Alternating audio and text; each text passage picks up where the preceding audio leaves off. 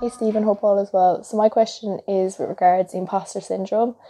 Have you any feedback with regards how to deal with that? Have you experienced it yourself? And just how to go about like getting out of that mindset um, and acknowledging that you are potentially as good at your role as what people think you are um, and you're not bluffing it or fluking it and so on. Thank you. So here's the thing. I think we all feel deep within us the same feeling anytime we're in a position that feels a little bit outside of our comfort zone. Sometimes that feels like a little bit of nerves in your chest. For example, when I go up on stage and I know there's 10,000 people behind the curtain, of course I feel that in my chest. Of course I have that tingling, that sensation that they call butterflies. However, I don't interpret it as being fear, as being a signal to escape or to avoid the scenario my interpretation, which has grown over time, and our interpretations are influenced by our beliefs, the stories we tell ourselves based on the evidence we have based on our experiences. And my evidence, and my interpretation tells me that I'm ready, that this feeling is normal, and I'm supposed to feel this way. People sometimes, because of their experiences, and the evidence that's created and the stories that's made them believe about themselves will tell themselves that that feeling is fear, that they should run, that they are ill prepared, that that feeling is there because they aren't competent enough to complete this task.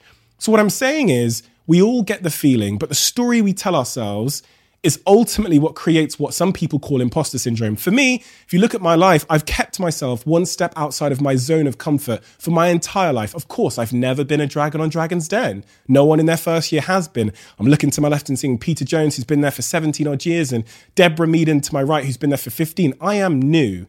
However, I'm supposed to spend my life in situations where I am an imposter. That is the sign of growth. If I'm ever spending too long in a room or situation where I don't feel to some degree like an imposter, I am in the wrong room. And if I am to grow, and growth is an incredibly important part of being stimulated and motivated and being fulfilled, I have to change rooms. For me, in my life, I've spent my entire life trying to escape my zone of comfort and keeping myself one foot outside of that zone of comfort. And when you do that, what you find is that zone of comfort expands. You take one more step and it expands again. Every person that's ever done anything for the first time, whether it's Ed Sheeran singing, to a group of people before, or Barack Obama doing one of his speeches, or Usain Bolt running in a track.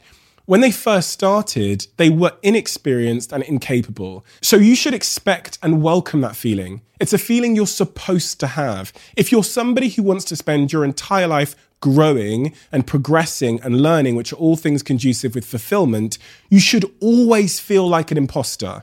If you're not, I would assert that maybe, maybe you're playing it too safe. Maybe you aren't challenging yourself enough. So for me, what people call imposter syndrome isn't evidence that you're in the wrong situation, one that you aren't supposed to be in. It's clear proof that you're in the right one. You're exactly where you're supposed to be. I'm, I'm supposed to spend my entire life doing things that make me feel somewhat like an imposter. That is the answer to a happy, fulfilling, progressful life where I'm striving forward, I'm trying things, I'm challenging myself, and I'm pursuing goals that are worthwhile. We should all feel imposter syndrome. So if you're not, then it's time to challenge yourself more.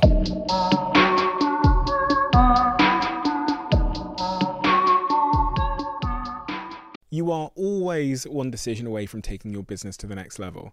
And a decision that's helped me to transform my business is moving over to NetSuite, who I'm excited to say are a sponsor of this podcast. If you don't know already, NetSuite is the number one cloud financial system bringing accounting, financial management, inventory, HR into one platform and one source of truth. It's reduced IT costs because it lives in the cloud, so you can access it from anywhere. And the cost of managing and running multiple systems because it's in one unified business management suite. My team and I don't have to worry about tasks being manual and clunky and it means that I can be more efficient and to focus on more important things like bringing you the best episodes and guests on this show. So I become one of the 37,000 companies that have already made the move over to NetSuite. NetSuite has extended its one of a kind flexible financing program for a few more weeks, so head to netsuite.com slash Bartlett for a free product tour. Back to the episode.